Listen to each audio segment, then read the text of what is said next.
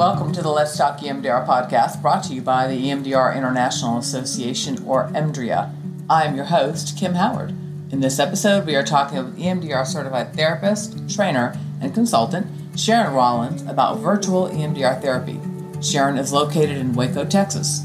Let's get started. Today, we are speaking with E M D R certified therapist, trainer, and consultant, Sharon Rollins, about E M D R virtual therapy. Thank you, Sharon, for being here today. We are so happy that you said yes. Absolutely. I'm pleased to do it.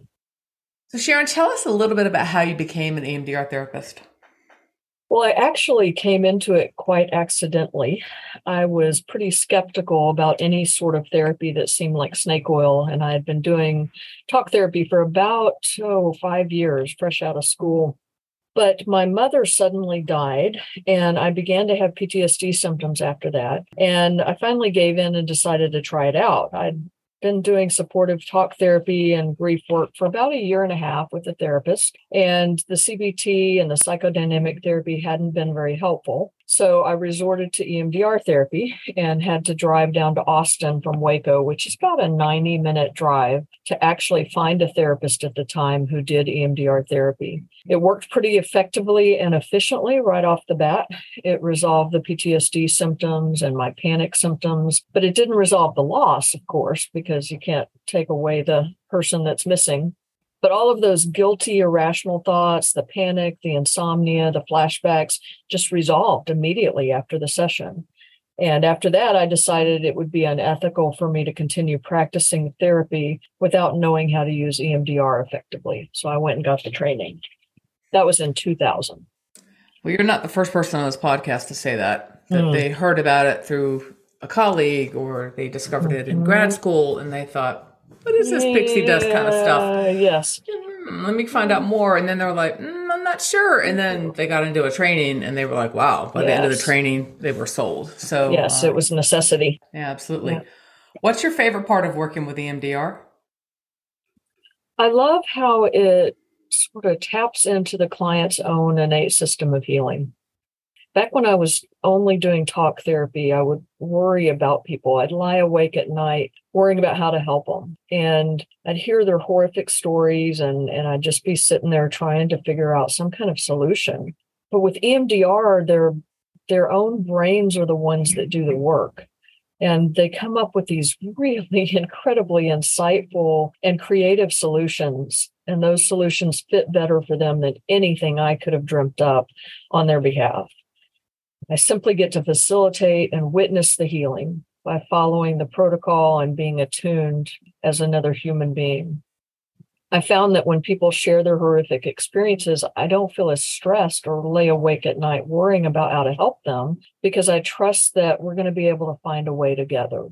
And in that sense, I suffer far less from vicarious traumatization than I did as a talk therapist who had to come up with something brilliant to try to fix people's ways of thinking.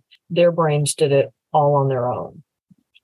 Yeah, that's what we, we get from other guests too, is mm-hmm. that uh, I just recently interviewed somebody and asked him how he managed his self-care. And he said, well, you know, because of the nature of E M D R therapy, oh. we, we do listen to the information, but oh. we don't contain it in ourselves yes. as much as we used to with traditional talk therapies. Absolutely. So although I do need self-care, it's not as intense right. as a need as before. And right. so that's good to know, because I, I can't imagine a world without therapists. Right. You know, I can't imagine a world where you yeah. couldn't go talk to a neutral party mm-hmm. about what's bothering you and get yep. some kind of solution for your life. And, so. Yeah. And I find that the stories are, I mean, they're still vivid and horrific, but when I know that there's a hope and a solution and healing that's coming, I can sort of just trust the process and allow it to unfold. And I, I have a sense of hope. And so the images don't seem to stick as much in my mind as they did when I was just listening and hoping for the best.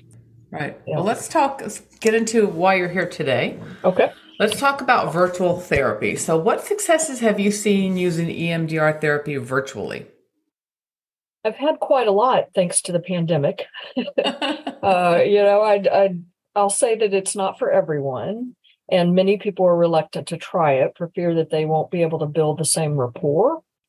I found, however, that E M D R can be quite effective and really in, just an incredible process for people when they are brave enough to try it virtually. I have found that as long as the client has a private space and a sufficient device with the sufficient internet bandwidth, that they're able to reprocess the experiences just as easily as if they were here in my office. I've had several clients tell me that they feel they have added privacy due to being in the comfort of their own home and space.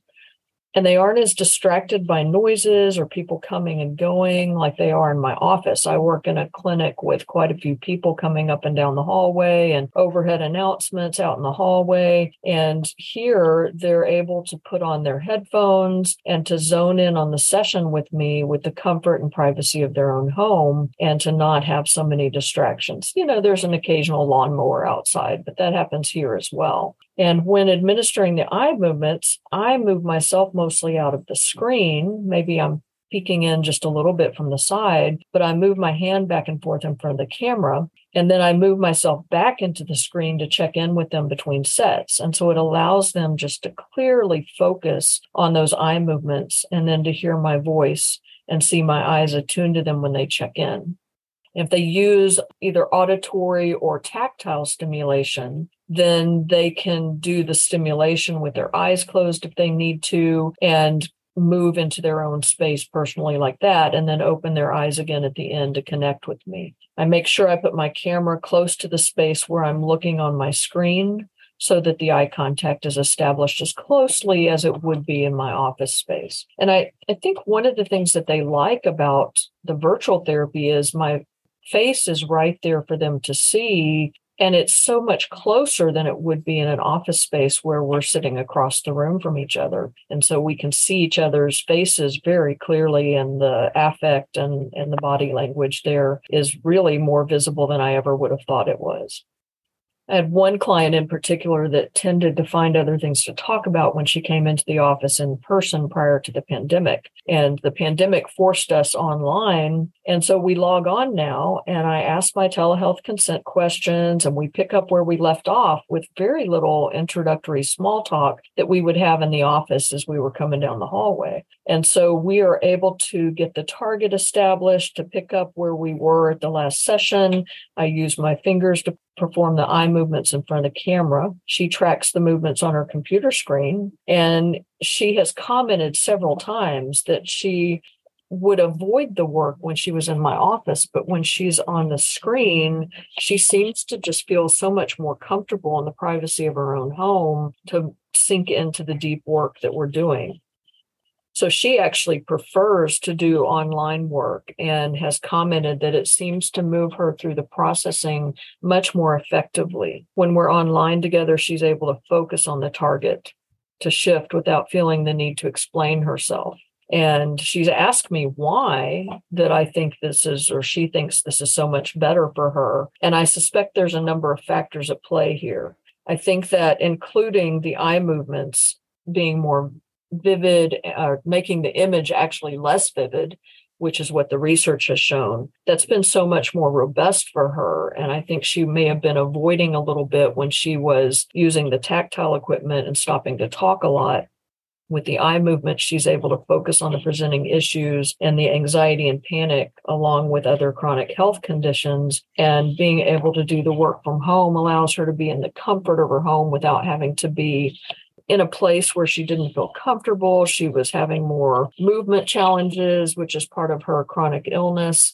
And it was just so much more practical for her to stay at home and connect from there. So we've had a lot of success. I've also had children who enjoy being online with all the technology, and they have their own toys at home, and they can bring their toys to the session, and we can do all sort of resourcing and processing with their own things that they like to play with. That's been very helpful as well. Yeah, those are good stories, good examples. Yeah. I feel like it's very similar to going into an office. You know, by the time you get to a physical office, you've been so distracted by your commute in, yes, or your walk into the office, yes, or something that you saw on the way there. And so I, I can see how simply walking into your bedroom or your home, yeah, office or wherever you're doing your therapy is a lot less busy, yes, than getting to a physical office that someone's having, right, a therapy session in. So, yeah. I also work with a lot of working class clients, and they cannot miss work or they'll be fired. And so they're struggling to make ends meet as it is. They can't afford gas across town. But if they meet with me on a lunch hour or a break, then we can just log in from right where they are, either in their car or in a private room off to the side. And they're able to get enough time away from work that they don't have to spend thirty minutes driving here and there and have a shortened session. And so they can have their full session time in that private space, and they're able to make much more progress. I don't have to titrate the work into smaller chunks as much as I would if I only had them here for, say, twenty or thirty minutes on a lunch hour, and it saves them money through that situation like that to yeah, be able to come virtually. Sharon, yeah. Are there any myths that you would like to bust about E M D R virtual therapy? I think that the one of the biggest worries is that people will not be able to build the same level of rapport. And I was pretty skeptical about that in the beginning of the pandemic. I knew that it was possible to do it, and there were E M D R therapists who were doing E M D R virtually, but I just felt like there was so it was so important to have people in the room with me so that we could build that relationship. And what I have found through the pandemic is that when I put my headset on and I attune to them, I close my office door, I have all my other browsers closed, and I am fully online with that person, we find a rhythm. And it really does become as if they are right here in my office with me, and we're able to minimize the distractions and stay attuned. So I haven't found that to be a problem. I think the other myth that I hear a lot is that I won't be able to respond if there's a crisis. What do you do when a person is, you know, possibly miles away and they're connecting online and they go into a crisis mode? And to me, this is no different than if they were here in my office, as long as I've prepared correctly. If I have a client have a crisis in my office, I have no guarantee that they won't run out of my office door and go somewhere, and I don't have any idea where they are. They could be on their way home and get into a car accident. And if I've done my preparation correctly, I have all of the necessary emergency information. I can help them every bit as much as I can if they were in my office. If they begin to dissociate, we also have a plan for how to help them reconnect and ground themselves. I can ask them to find five things in my background, just like I can if they were in my office. I can ask them to pick up some lotion or a peppermint or things that, if I've prepared them correctly, they have right there at their disposal virtually so that they can pick it up and get grounded right there in their own home. They can bring their favorite little stuffed animal to the appointment with them and be able to hold it without the embarrassment of walking into my office with it. And so I've found that I can, as long as I'm prepared and I know what to do, it's no different than if a tornado warning went off here in Waco, Texas, and we all had to run downstairs. We would just need to be prepared and to regroup. I also have found that it's helpful as far as the connection to make sure that I'm fully connected with an old-timey Ethernet cable hardwired into my internet so that I'm not depending on the Wi-Fi, and I close all the other programs and browsers so that I don't have my computer trying to think about too many things at once. And if I do that and my client does that, that lowers the technology uh, glitches that we can sometimes have when it's stormy weather or the, you know, something else is going on and making the connection poor.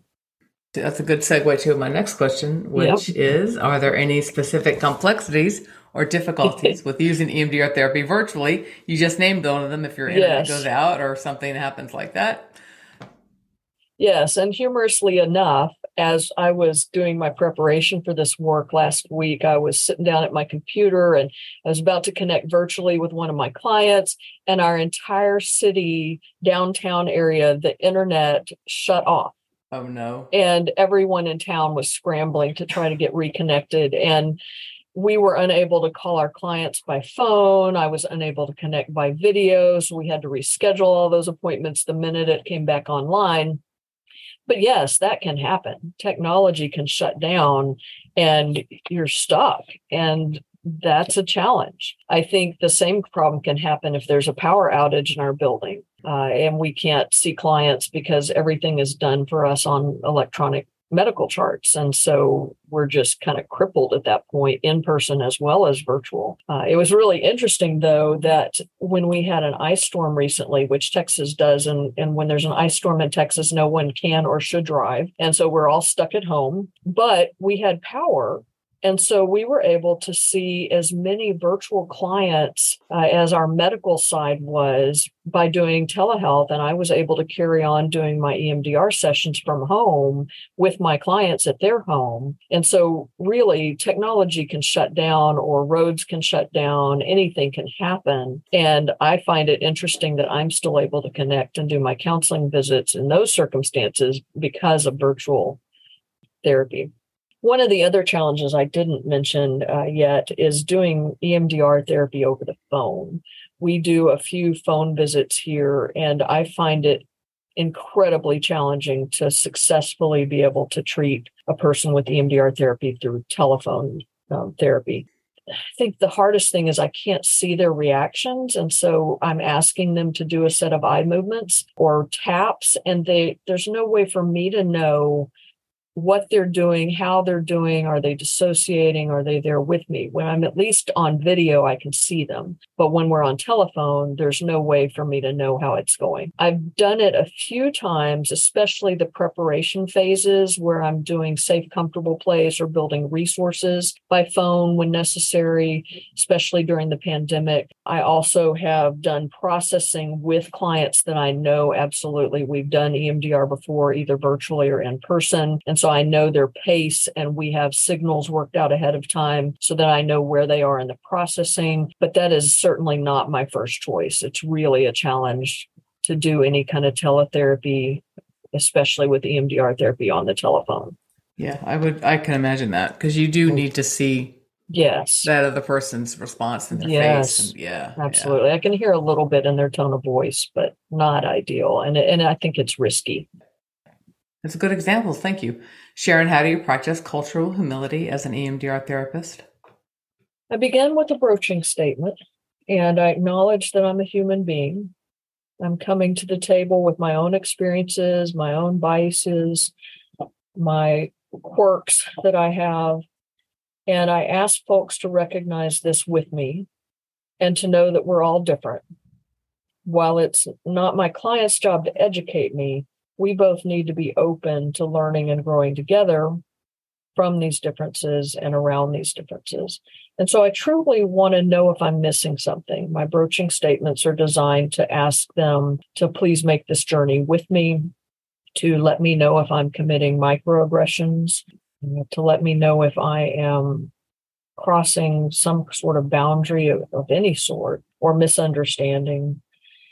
And if something's amiss because of the use of technology, and that is a either a cultural issue, or if there is a an ability issue with regard to using the internet or video, then I want them to share about that with me from their own perspective so that I can adjust and learn and grow, and we can work together according to our different perspectives and biases. Sharon, do you have a favorite free E M D R-related resource that you would suggest either for the public or other E M D R therapists? Well, my main resource is my arm, because I use my arm to put my fingers in front of the camera and do the stimulation.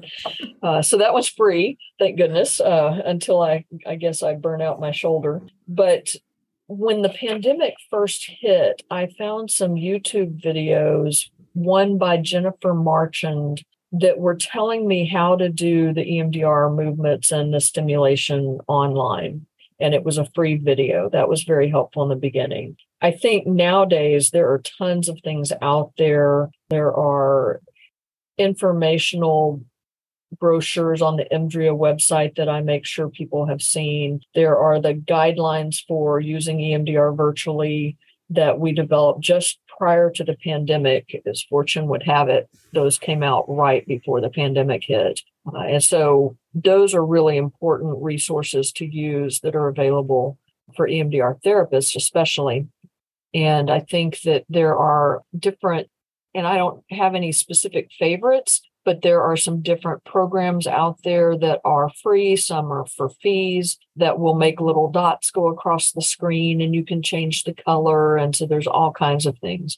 But I think that for me, I use the same equipment I used when people were in my office. And so I will pull out a little wand of some sort or ask people even just to move their eyes from one corner of their computer screen to the other if something's happening where they can't see my hand moving back and forth. So, so many ways to administer E M D R therapy and the bilateral stimulation without having to go out and buy expensive equipment. Great suggestions. Thank you. What would you like people outside of the E M D R community to know about E M D R virtual therapy? People are surprised when I'm talking to them about doing E M D R therapy and doing it virtually. They usually say, wait, I didn't think you could do that virtually. Yes, you can. It's not impossible to receive E M D R virtual therapy with a trained clinician. Now, there are some websites out there that have do-it-yourself sort of virtual E M D R, and you can just log on and magically receive E M D R without another person on the other end. And I would caution people with extreme caution against that. I think you need to have an actual E M D R-trained human being on the other side of that screen in order to guide the process to make it safe and effective. And I wouldn't recommend anyone to do therapy on their own anyway, whether it was in person with themselves or virtually. I think it's so important to have that person there with you to witness and to take that journey. Uh, you want to prepare for a quiet space, a private space, free from distraction. Doesn't work to do any kind of therapy, much less E M D R therapy in the coffee shop with lots of people wandering around or at the Home Depot. So you make sure that your internet service has a high enough bandwidth to keep the technology at its best so you don't have glitches. But even then, if you're doing eye movements and the telehealth or the technology gets glitchy, you can keep moving your eye movements, whether you're tracking my hand or not. So there's still a possibility to be able to do that, even if the service is poor. You can use a full screen or a large enough tablet to make it even better. Using it on the phone, doing trying to do eye movements on the phone is difficult. And again, you can bring all your resources with you to the session. You've got your coffee, you've got your cat, you've got your stuffed animal, you can have your lotions and all of your comforts right there with you in the privacy of your own home. But you do want to have a private space to be able to do it. Yeah, I think that's key. I mean, that's, I think one of the things that happened during the pandemic is mm-hmm. people who were going to therapy might have been in a situation in their home life that they were trying to get out of, which is yes. why they were going to therapy. And then it's all kind of happening there and they're right. trying to go seek a, a private space, and they would do yes. it in their car or whatever. And so, mm-hmm. yeah, yeah. Yes. So hopefully that has changed. That does slightly. Make it challenging. And I have one client who likes to do it virtually, but she's not about to do it while her partner is home. And so we schedule it during the time when the partner's at work yeah. so that we can have that private space together. And if something happens and they're off that day, then they call and reschedule and we get it resorted because yeah.